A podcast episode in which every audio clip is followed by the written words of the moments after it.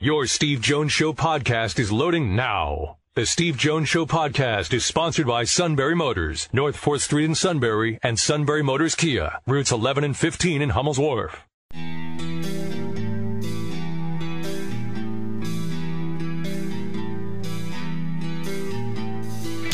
Sports talk where your voice counts. This is the Steve Jones Show on News Radio 1070 WKOK. Now, from the Sunbury Motors Studio, here's Steve Jones. Sunbury Motors, 4th Street in Sunbury. Sunbury Motors Kia. Routes 11 and 15 in Hummel's Wharf and online at sunburymotors.com. Ford, Lincoln, Kia, Hyundai. Fabulous new inventory. Great lots filled with pre-owned inventory.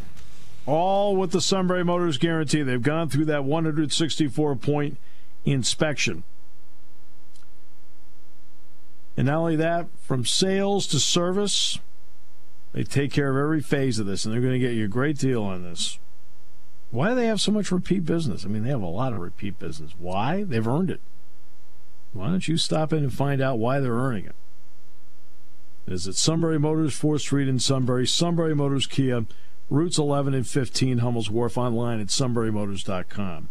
A second Major League Baseball team is going with full attendance. Already you have the Texas Rangers at full attendance. Now it's going to be the Atlanta Braves. They're next. So they are going with full attendance. Also, LSU is going to allow full attendance for all of its stadiums. Uh, LSU is going to permit 100% capacity for fans at Alex Box Stadium for baseball, Tiger Park for softball for the remainder of the season. And masks will not be required. LSU will also allow full crowds for Saturday at track and field for the team's final home meet. That's what LSU's doing. And of course, for the fall, they want to pack Tiger Stadium. So that's what they're doing. As for here, it is my understanding, and tell me if I'm wrong about this, Matt. I believe the governor is offering new guidance on May 17th. Actually, that is news to me. I was only uh, I've only been told of what was announced yesterday from the CDC, and then the state followed suit on the masking from out for outside is a little bit lessened now. Follow my lead on this. May 17th, there'll be new guidance. Okay. I can't do everything at the station. I can't.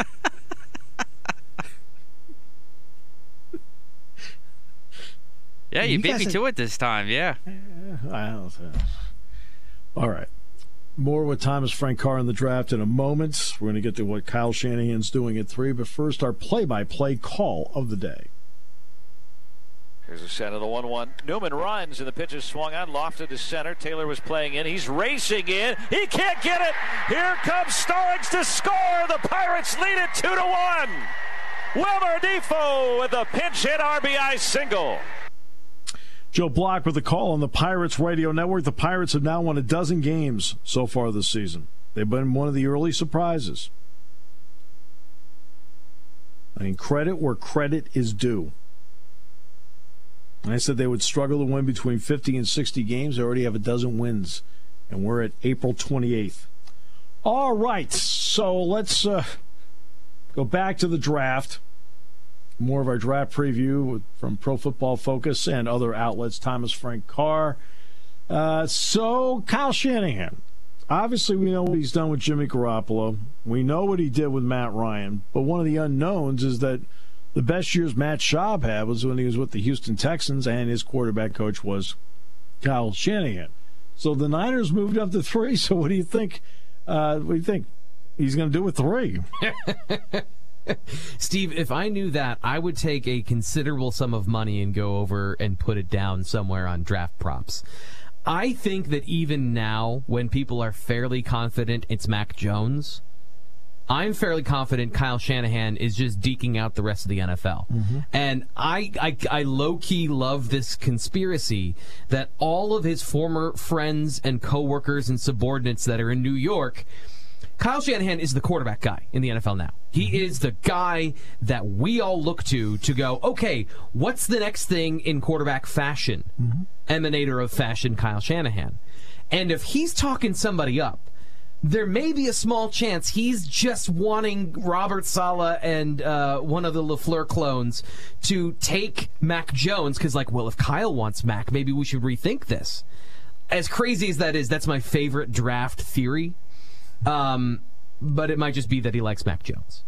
and, and it, but to trade up to get something that looks a lot like Jimmy Garoppolo to me is is is a rough ask for 49er fans in the, in the sense of like the tools, right? So mm-hmm. I, I rail all the time about how tools don't matter, but it's about a threshold, right? It's about you have to be above a certain percentage of all these things, and then they don't necessarily matter.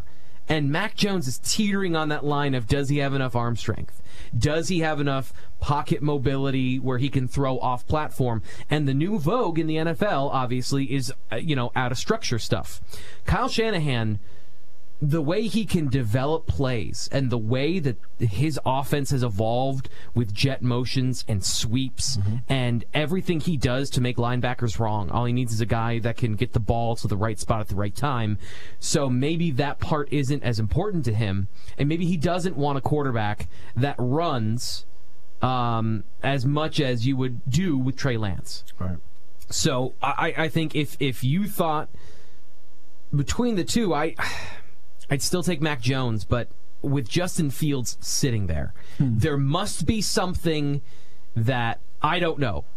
Like just simply that that you know I'm not in the draft process where I get all the medical information and I get all of the information on the the player and the person and all those things. Not saying there's a personality problem with with with him, but just something that uh, Kyle Shanahan thinks isn't a fit. Maybe he's like Jimmy Garoppolo in some sense of his ability to see the field fully. I, I don't know, but I haven't seen it. Um, and that's to me, I'd still go Justin Fields, and I think that this is still could be a smokescreen just because he's he's messing with everybody. okay, so then so the mystery of the draft and a lot of I think it's pretty clear the Jets going to take Wilson. Yeah. yeah. Yeah. So the mystery of the draft really starts at three, and then the draft really kicks into gear at four of the nine quarterbacks, give me five guys that uh, should be going off the board early. So Sewell is the the obvious one at the offensive mm-hmm. line. Um, yep. Pitts, I think, is the most sure thing. Kyle of, Pitts, and, and, and this is this this former is, quarterback, by the way. Yeah, it shows too his ability to to see the field in in a, in a unique way. Mm-hmm. It's the skill set at the position that is rare, mm-hmm. and we've talked about this before a lot when it comes to tight ends. There just aren't a lot of good tight ends that have the blend of positional skills and uh, supreme athleticism. The reason everyone's chasing a guy like, and we'll get to Micah Parsons in a minute, is the scarcity of the tight end is you can name on one hand the number of difference makers at tight end. And and they are uh, they they flip the field for you. They they create so many problems that defenses are trying to solve.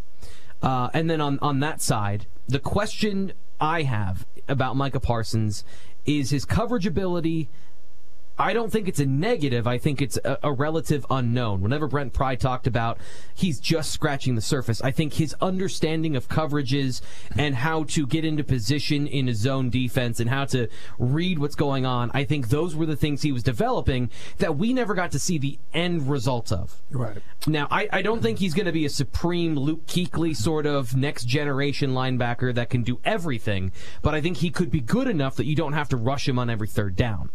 That being said, he's so good at rushing. I would consider t- I would consider you know making a special position for him. Uh, outside of that, I uh, Patrick Surtain is is good, not great, and then Ja'Marr Chase. As much as I like him, I do have issues with his separation ability, but he's so physical mm. that I think that he makes up for that. Um, 166 pound wide receiver scares the daylights out of me, and DeVonta Smith. Um, so really, there's a couple of guys that I think are complete athletes with great positional skills, and it's it's those three at the top. But Parsons, the position, kind of drives his value down a little bit. Parsons, uh, for him, it, the intelligence, because to do what he did, you have to be smart.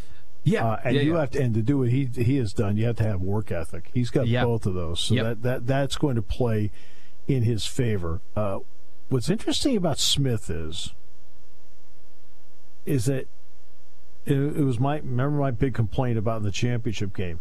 Deck him. Yeah. Yep. Well, Ohio State didn't even attempt to.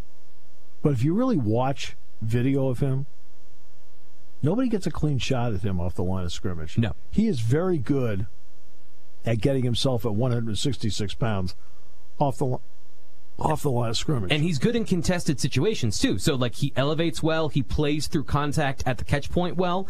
It's just the literal I don't know another guy that plays at 166. Like and and as much as I don't like to traits scout and I want to watch what's on the film, it's it's the same thing with Rondale Moore. I want Rondale Moore to be 5'9", 190 pounds. I just I need that because then I have more assuredness that he is Tyreek Hill and he's not a gadget player. And that's to me, it's those small separators that give me hesitance when it comes to guys like DeVonta Smith or Rondale Moore. But they, uh, Smith to me is I, I'd still take him in the top ten. But I'm prepared for a world where he isn't as good as Heisman Trophy winning, going to be the next great thing at wide receiver. There, there is a future where he isn't, and he's just a very good player. Past history means something, at least to me it does. Moore has been hurt a couple times. Yep. Yeah. Smith has not. Yeah. Yeah. Yeah. Which, and he's been playing the entire time. I mean, who caught the touchdown pass against Georgia in overtime? I think people forget that was him. Yeah. Everybody's like Tua, Tua, Tua. Who caught it? The freshman who got behind everybody on a veteran defense. Yeah. Yeah. Hey, so he's been doing this at a high level in big games for a long time and has not missed time. Moore's missed time. I mean. He, he didn't play here at Penn State because he was hurt. Yeah, yeah, it's it, it's it's that's the part with him in general that I just that's another one of those missing tape and evaluation things Yeah. because the other part of his game is when he was healthy, he still wasn't targeted downfield because they didn't have the offense to target him downfield. Now, when he did, and there's limited sample size, it was impressive because what he needs to be is he needs to be Tyreek Hill. He can't just be another gadget receiver who's tiny and it, to to be a first or second round pick. He needs to be the guy that can do it all. Maybe not right away, but eventually. And I think just the injury history, all the unknowns, that puts him, you know, in the second round, mid second round, I think. Now let's get to things you can't teach versus things that need to be taught. And you know where I'm going with this. Jason Oweh, Yep. 6'5, 257, runs a 436. Very few people can relate to that. Obviously, you can. Uh, but uh, so you can't teach that. No. That's no. that's that's world class. And I was on NFL Network with Vic Carucci, Mm-hmm. and Vic asked me about that, and I said, "You guys were just talking about Ja'Marr Chase and saying, wow, he ran 4.38.' I said, "The 6'5", 257 guy ran 4.36. Yep. So you can't teach that. So at the next level, what does he need to be taught? Now that they already have this this base athlete that is doing things that can't be taught. consistency i think is the main thing and steve you know what it was like here in 2020 for the penn state uh, team Sure. and and how james franklin didn't you know skirt the rules when it came to covid-19 Nope. so so john scott jr really never got a chance to work with jason Oweh who was a raw prospect in 2019 Right. and I still saw progression from 2019 where he was clearly an athlete that didn't know what he was doing to a guy that had a plan and was attacking offensive tackles with um, with an actual specific intention in mind. And to me, that is progression that I saw. So I'm more confident in the fact that he is not going to be this massive project. I do think Yeah, that I don't think he's going to be a massive project either. And the reason is that, yeah, people will point to the zero sacks. yeah, But how many hurries did he have? yeah. I don't I don't have time for the zero sack right. thing. It's when you're on the verge or you're setting up somebody else to get the sack. Yeah. He did a lot of that. Yeah, so that's what PFF calls those uh, beaten defender, where you you Yeah. you won your assignment, but the ball came out too quickly for you to actually get something. If you go back and you look at the Michigan tape, he was unblockable. Yeah, he was. But there were he just he couldn't get to the quarterback because the ball got out too quickly. And that's again where I'm talking about he has a two-hand swipe, he has uh, a bull rush where Thayer Munford was having a hard time early in that game uh, keeping Jason Oweh under wraps. The problem is they were on they were on the field so long, right? Right. And there's just a lot of things that happened in 2020, and not to make excuses, but this guy is a raw prospect who didn't get the consistent coaching he needed to have the breakout season, in my opinion. So if I look at where he got better, even in that situation, I see clear improvement with his hand usage. And I think he's a good run defender where he is an attacking, penetrating guy where maybe sometimes he's not playing his responsibility or his contain, but he is so fast and explosive and he uses his hands so well that I think the, the floor of what he is I'm not concerned with taking him in the first round because he's got that baseline of good run defender, Yep. epic level athlete, and improving pass rush. And if you if you put him in a situation where he doesn't have to be the guy right away, Right. put him in a rotation, which most teams do anyway. He's going to provide you those high upside plays, and as the season goes on, I think you'll get more and more out of that guy. Uh, so I, I, I I'm very high on Jason Oweh as opposed to what some other people might be. First of all, if you're a first round pick, he's going to be a later first round pick, which means that team is set in a lot of positions to begin with anyway. Thirty Buffalo. I've heard Travis Etienne there, but that's Oh, okay. j- just claw my eyes out, please. Because how'd that work for Kansas City, huh? How'd that work in the Super Bowl for Kansas City, drafting uh, Clyde Edwards-Helaire? I mean, they were really just a running back away, guys. I had to do that to him. That's his team. I had to do that to him. He doesn't want him to draft a running back. But I'll say this: the uh, very quickly the um, Josh Allen is a reason why the Bills were able to acquire Stefon Diggs, among others, because again of the financial structure the financial structure at quarterback dictates what else you can do.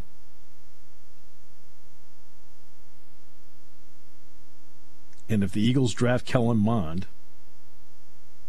it'll be Matt gouging out his own eyes. Hopefully not, but that would be the case. Did you get that package I sent you with all the paper bags?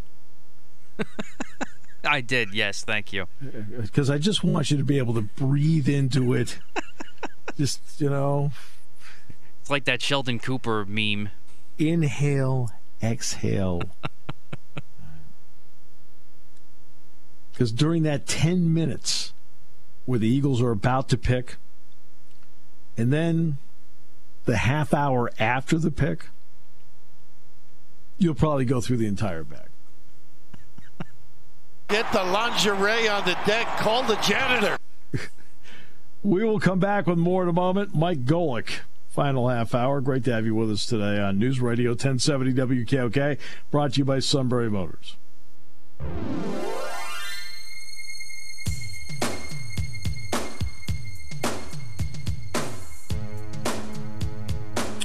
Today's show brought to you by Sunbury Motors, 4th Street in Sunbury.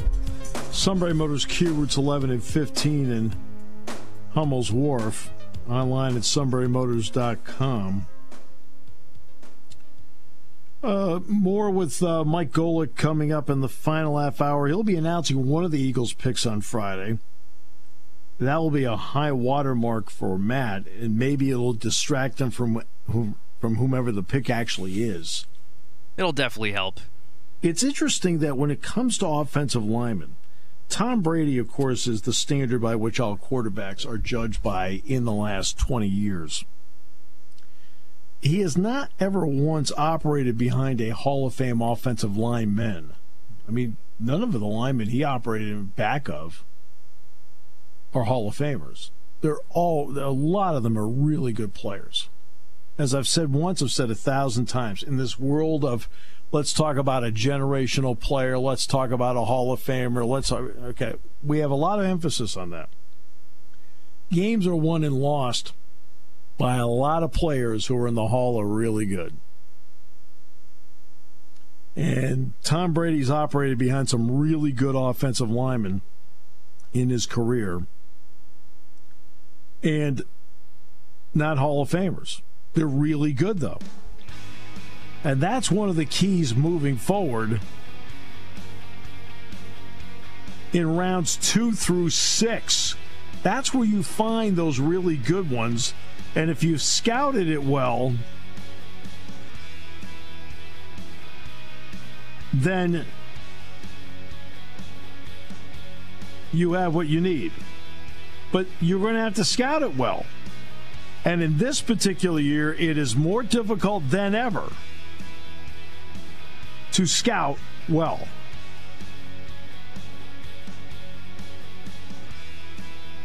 Because you didn't get a chance to scout. You have to do a lot of film breakdown. To me, you have to, you, it, to really be effective, you have to be at practices along the way. How teachable are they? How well do they listen? How well do they mentor? What kind of teammate are? There's a lot of elements to go into it. Taking your calls at 800 795 9565. This is The Steve Jones Show on News Radio 1070 WKOK. Now, from the Sunbury Motors Studio, here's Steve Jones. Today's show brought to you by Sunbury Motors, 4th Street in Sunbury. Sunbury Motors Kia, routes 11 and 15, Hummels Wharf. Online at sunburymotors.com. Ford, Lincoln, Kia, Hyundai. Fabulous pre owned inventory.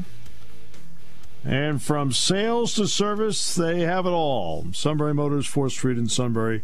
Sunbury Motors, Kia routes 11 and 15 in Hummels Wharf online at sunburymotors.com. Very pleased to be joined by a guy who carved out a fabulous college career, a fabulous pro career, and in our business, a fabulous broadcasting career. Mike Golic. Mike, welcome back. Great to have you with us.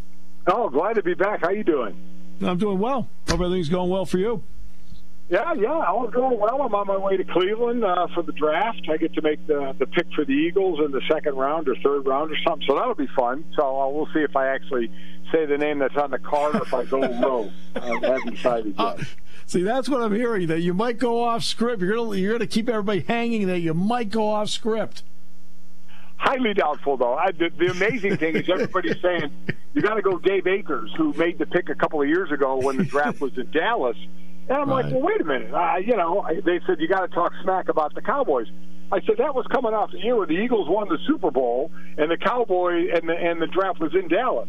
I said the Eagles were the worst team in the division and the, and the draft is in Cleveland. I said a whole lot of different circumstances going on here. Yeah. So where are you now? Are you on Interstate 80 right now? Where where are you? I, I'm on I'm on 90. I'm about 100 miles from Buffalo. Ah. Oh, okay. So you took the New York Thruway. Okay. I Very did because nice. I was up in Boston. I had to be up there Oh, for okay. some, some NFLPA stuff, and so it took me that way. Yeah. Yeah, okay, very nice. All right, so how did this come about, Mike? That they said, "Hey, could you do this for us?" Who opened the door for that to happen, and what did it feel like to, to know that they wanted you to do it? Well, they wanted me to do this last year, but obviously, you know, the, it was virtual last year, so Right. you know, th- so I, I knew it was kind of in the works. So, it's, you know, someone from the Eagles calls, and and then basically it happens with all teams. They all pick a. Uh, they say it's a legend, but I say you had to go a lot of phone calls and people saying no before you got to me. Um, but every team gets one, and then so they they asked me to do it, which was very cool. But again, they, they had asked me last year, but obviously it didn't work out with COVID. Um, and then it's up to the league on what round they want us all to do it. It'll either be the second or third round that all the, the former players will come out and represent a team. So it'll be pretty cool. You know, again, I'm I'm not going to do no, anything out of out of the ordinary, anything crazy. It's my hometown, so that's fun. I'll Yeah. be in front of you know some some friends down there in Cleveland, but. uh other than that, uh, I feel a team that was four, and, uh, you know, four eleven and one or whatever they were. I'll just, I'll just make the pick for them. That's about it. All right, where were you more nervous? On your draft day, your brother's draft day, or your son's draft day? Well, probably um, Bob's draft day was over in the second round. So, and I was I was younger then. He was I was hell he was 21, so I was 15 years old. So I was Right. a teenager. I didn't, you know, what, what do I care at that point? um, mine, you know, I was I would say for my son, you know, because we started getting calls in like the, the fifth round. So we weren't sure if he was going to get drafted or if teams wanted to see if he would be, you know, priority free agent afterward. And that's what ended up happening with Pittsburgh. He didn't get drafted, but those last couple of rounds, I was pretty nervous to see if he was going to get picked or not. It, usually, all those questions that when when kids are involved, it's all always re- re- revolves around the kids. always. All right. This is a different draft because of what you just mentioned. There was last year was done virtual. Well, this season people were not, you know, I can tell you firsthand, people were not at Penn State football practices. Scouts weren't at Penn State football practices. You had opt outs this year. How is this a draft of a guessing game in some ways because some of the normal elements of evaluation aren't there, including players that opted out? No, no, because I think the the January to April evaluation can be a bit overblown. You've got tape on these guys. Even you know, yeah. Micah Parsons, he opted out. Penei Sewell opted out. I get it, but they still have tape. You know, they right. still have good tape that you can watch. So I don't care what a guy runs. You know, to me, what the combine is for. Let, let's separate quarterbacks. What the combine is for is did the guy have enough pride in what he wants to do to prepare for the ridiculous things that they do? They'll never run a 40 again. They'll never broad jump again. They'll never high jump again. They'll never do a cone drill again. I mean, it, it blows my mind that you spend months for doing things that you'll never do again just to, to impress some people in shorts when you just had a couple of years worth of film to look at. So that always blows my mind a little bit. But you know, you, what I think it can happen is somebody kind of jumps off the chart at you it can make you say, oh, I better go back and look at more film on this guy. Or if someone isn't prepared and a little out of shape, you go, oh, maybe I better check this guy's tape a little more, maybe in the fourth quarter, or, you know, is he giving a damn all the time? Quarterbacks, I think, are a little bit different. The pro days of quarterbacks are laughable. I mean, when when Zach Wilson, you know, was in shorts and rolls left yeah. and throws a long ball down the field, and everybody's oohing and on, I'm like, are you kidding me? He's in shorts and a t-shirt. Nobody's rushing. Nobody's covering his guy, and he and he heaves it. You know, let's worry about what he does in his film. And this has nothing to do with Wilson because I like him a lot. But yeah. to ooh and ah over something like that is a joke. To me, is a joke. For quarterbacks, you watch their film, and then I think when you get them in a one-on-one situation, in talking to them, not only talking to them, but get them to the to the whiteboard, uh, talking yeah. about plays, talking about coverages, get them in the film room you know, talking about coverages. What did you see here? Why did you make that throw? Those are the things I want to hear about my quarterback, and then watch him, uh, you know, play his games. I could, I, in all honesty, I probably would get fired. I would never. I, I could care less about a, a pro day unless it's yeah. a place I'm going that has a good restaurant that I want to eat at. I mean, if a quarterback doesn't throw well at a pro day, there's a problem. You know, when you when you scripted your own plays and you're in shorts and a t-shirt, so that's always aggravated me. Yeah, yeah. Oh, yeah. When I mean practice, I'm talking about fall practice. In other words, you're getting ready for a game. I'd like, yeah. you know, I'd like that's what that's the practice. Those are the guys. That's where I see the scouts. I mean, yeah, I've gone to pro days, Mike, but I see scouts that are at a practice that say, are they coachable? Are they? Can they communicate right? Can they? You know, there's a long list of things you can see at a practice that are some of the intangibles as they're getting ready for a game, not yeah, not the not the underwear Olympics. And, I mean, and don't get me wrong, I, I, think most teams and scouts go off the tape. This is just we're just in an era where the yeah. football ends in January and the draft is until the end of April. Nobody's just going to sit on their hands and say, "Well, we're ready. We saw the season. We're not going to do anything."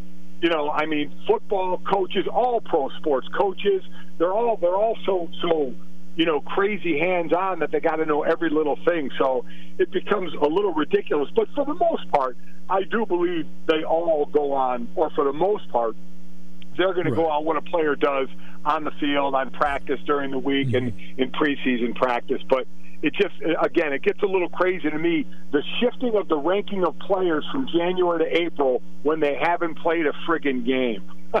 yeah. Exactly. And you're right about the whiteboard. You know, what are they seeing coverages? There's another part too. How do they read protections? That's another part that they have to talk to quarterbacks about. How do they read protections? Because they have to call out what the protection is for the offensive line in conjunction with the center does at this level. And that's not easy because teams are trying to disguise that all the time. Well, I mean, look at look at what you see with forgetting even disguising. Look at a lot of colleges. You see a quarterback going into the line of scrimmage, gives a cadence, a fake cadence, and then everybody looks to the sideline, and Yeah. the coaches then tell them what to go to. Well, that doesn't happen in the NFL. You damn well better know, you know, if you see something, what you have to change to, from protection to coverage to to routes to plays, you know, what you have to do. So that that certainly takes some practice and some time. So yeah, that that's why I think those those uh, intellectual things are very very important, and not just do you know it, but how fast can you decide what you're seeing is real and make those split second decisions. Uh, to me, a big part of the league. Now, this is to me. If you, Tom Brady, so far in his career, has not operated behind a quote Hall of Fame offensive lineman, but he's operated behind a bunch of really good offensive linemen. To me, a, a foundation of this league is built around the Hall of really good. Uh, to me, that rounds two is rounds two through six. If if teams are smart about that, can you eventually build the kind of offensive line that can then give the guys we're talking about, quarterbacks, the time to make the progressions, make the plays, and so forth, where it doesn't have to be a first round guy that you pick for the offensive line. Well, you when you when you say all you said there, the first thing that should pop into everybody's mind and a picture that should come up is Jimmy Johnson because Yes. Jimmy Johnson was the best at finding value. You look at that old line they had in Dallas, and believe me, I know about it because I played against them for a lot of years. Yep. I, I don't I don't know how many were first rounders. You know, and there's Hall of Famers in there, like the Larry Allens of the world, Right. were first rounders. I, I don't believe. I, I, I'm just. I He was don't believe they were. I mean, and these were from smaller schools, later in the round, not first rounders, and coach them and turn you. That that's that's great scouting. Seeing that, okay, this guy is good. Not only is he good, but his game can can you know progress to the NFL. His game translates. So, yeah, Jimmy Johnson was one of the best. Because listen, a first round pick, there's only one. You got you know six more rounds, or you know, in say like the Eagles' case, they have 11 picks, I think. So there's only one, maybe two first rounders. The rare thing where there's three.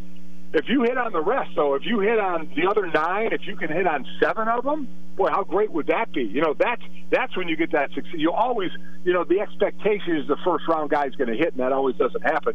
But if you get consistently get the third rounder, the sixth rounder, the set, the two seventh rounders, one of them to hit, you know, that's when you are building a solid team. And the other part about this, we all know the great quarterbacks are making big money now. Russell Wilson, though, when he was a third round pick making third round money, the Seahawks were able to fill in around him with other players. Right. Even Patrick Mahomes was still on his rookie contract when they won. So, what does that mean for, for example, if the Eagles do believe that Jalen Hurts is their guy, he's operating now on a second round contract. Now, I know the Wentz thing still has to play out one more year. Yeah. But what Yeah. kind of window of opportunity do the Eagles have to build around him, considering his salary will not set them back? I- I'll, I'll go two ways here. One, I get it. I get it. You have you have more time to build. Even Mahomes this year is still is still ba- his big big money. I don't think kicks in till next year. So Right. You're right. So I, I I get the fact that you have time to build, but also I think people can use that as an excuse. That's up to the the, the management and the capologist. You got to plan two, three, four, five years out. Oh, I think we may have lost him there. Right around the Finger Lakes. Oh, I'm sorry to say we may have lost him there.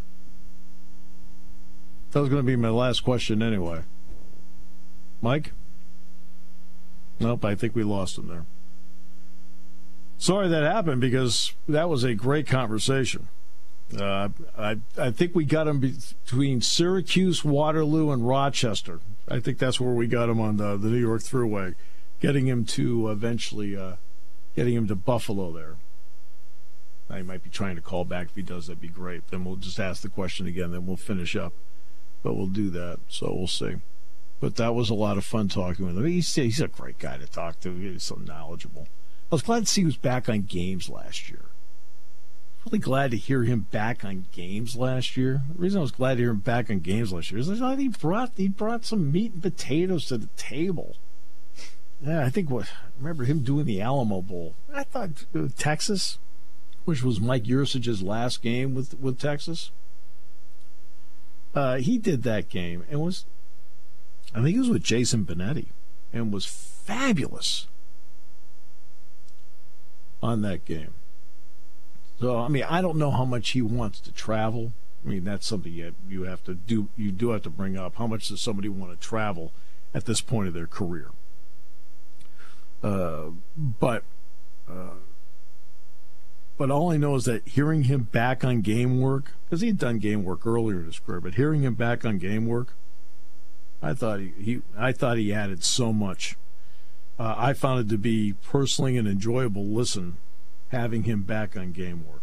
All right, we're going to take a break. We will come back with more in a moment. Great to have you with us today. And thanks to Mike Golic for joining us on the show. Um, but he's on his way to Cleveland right now. Uh, Matt, do you feel better after the segment? Always after hearing from Golic. And you feel like optimistic about what the Eagles are doing after hearing Golic on that segment? Uh, maybe a little, yeah. yeah I'm just hoping he'll be the good luck charm for day for day two. I hope he goes rogue. he won't because he's a pros pro, but it'll be fun to have him on doing it. All right, we'll come back, wrap it up in a moment. Great to have you with us today. Brought to you by Sunbury Motors on News Radio 1070 WKOK. When it comes to car buying, there's the other guy's way, and then there's the SMC way. The other guys force you into a vehicle you really don't want. The Sunbury Motors way lets you take the time you need to browse, ask questions, and take the test drive and think on it. For over 100 years, the Mertz family and all their employees have made your experience the most pleasant one you'll ever have. The other guys won't offer you the best price for your trade, no matter how much they say they will. The SMC way is their promise to provide you with the most money the market shows your vehicle is worth. The SMC way is to offer you all applicable factory rebates on new vehicles and generous discounts. Looking for a pre owned vehicle? The SMC way checks each vehicle in a 200 mile radius to determine the lowest price, then beat it. It's the lowest price promise, just part of the SMC way. The choice is up to you the other guy's way or the SMC way. The SMC way wins every time. Sunbury Motors Company in the North 4th Street Auto Plaza, Sunbury, and at sunburymotors.com, selling more cars and satisfying more customers for over 100 years.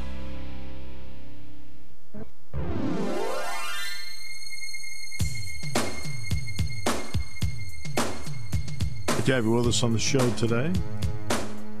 Slice of news from today that is not sports related.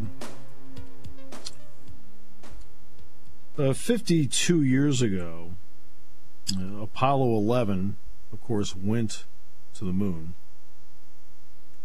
And Neil Armstrong, of course, set foot on the moon along with Buzz Aldrin. The third member who was orbiting the moon, awaiting their return, was Michael Collins. He was the third member, Apollo 11 Command Module Columbia. He passed away today. Uh, and he was in space a couple of times, and including Apollo 11. Uh, he's the one that, and you know, they had to leave obviously to go down to now he's also on you know he, it wasn't the only flight he made. He was on gemini 10 and so forth. And he's the one that looked at aldrin and and uh, armstrong and said before they left he says come back.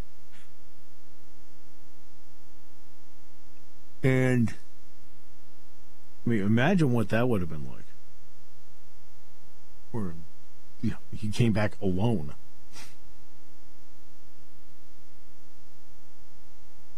Said that uh, he said, despite everything, he always felt like he was very much a part of what was going on. Always. I mean, he's orbiting. They're down there. Everybody, you know, the entire planet is watching him. Is watching them on the moon. He said. He said, you know what? He said the entire thing was structured for three men. I consider my third to be as necessary as either one of the other two. In the 48 minutes of each orbit when he was out of radio contact with Earth, while Columbia passed around the far side of the moon, the feeling he reported was not fear or loneliness, but rather awareness, anticipation, satisfaction, confidence, and almost exultation.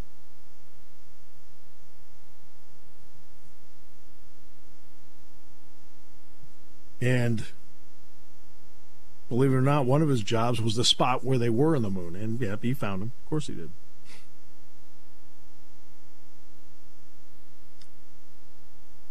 Well, he passed away today. And this is somebody who was a pros pro, never sought the limelight, always came out, yes, and talked, especially when they needed publicity for the space program. But Michael Collins was the third member of Apollo 11. The one, of course, that would not be talked about a lot, but that means there's only one remaining, and that's Buzz Aldrin. So, and he passed away today. Hmm. All right. And Apollo 11 was his last mission. He retired, mm, what, five months later? Let's face it, you go to the moon. How many times are you going to go back? it's like, it's great. Okay. Just want to at least pass that along. Yeah, it's probably something else, you know, another news item Matt probably didn't know. It's, like, it's starting to get a little uh, kind of an epidemic here.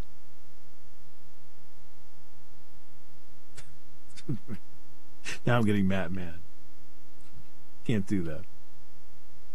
You got enough things to make you angry right now. They finally demoted your guy. Gary Sanchez now is officially a backup. They demoted your guy. That's right. Kyle Higashioka, baby.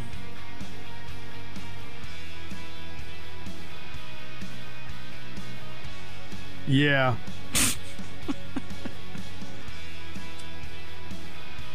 really gives you that Johnny Bench feeling. All right. Um,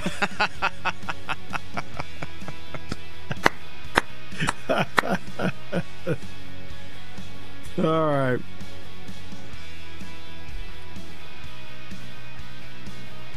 Great to have you with us on the show today. We got a lot going on tomorrow, including Merrill Reese, Gerry Dulac tomorrow. Thanks to Mike Golic for joining us today. Couldn't have asked for a better guest than that.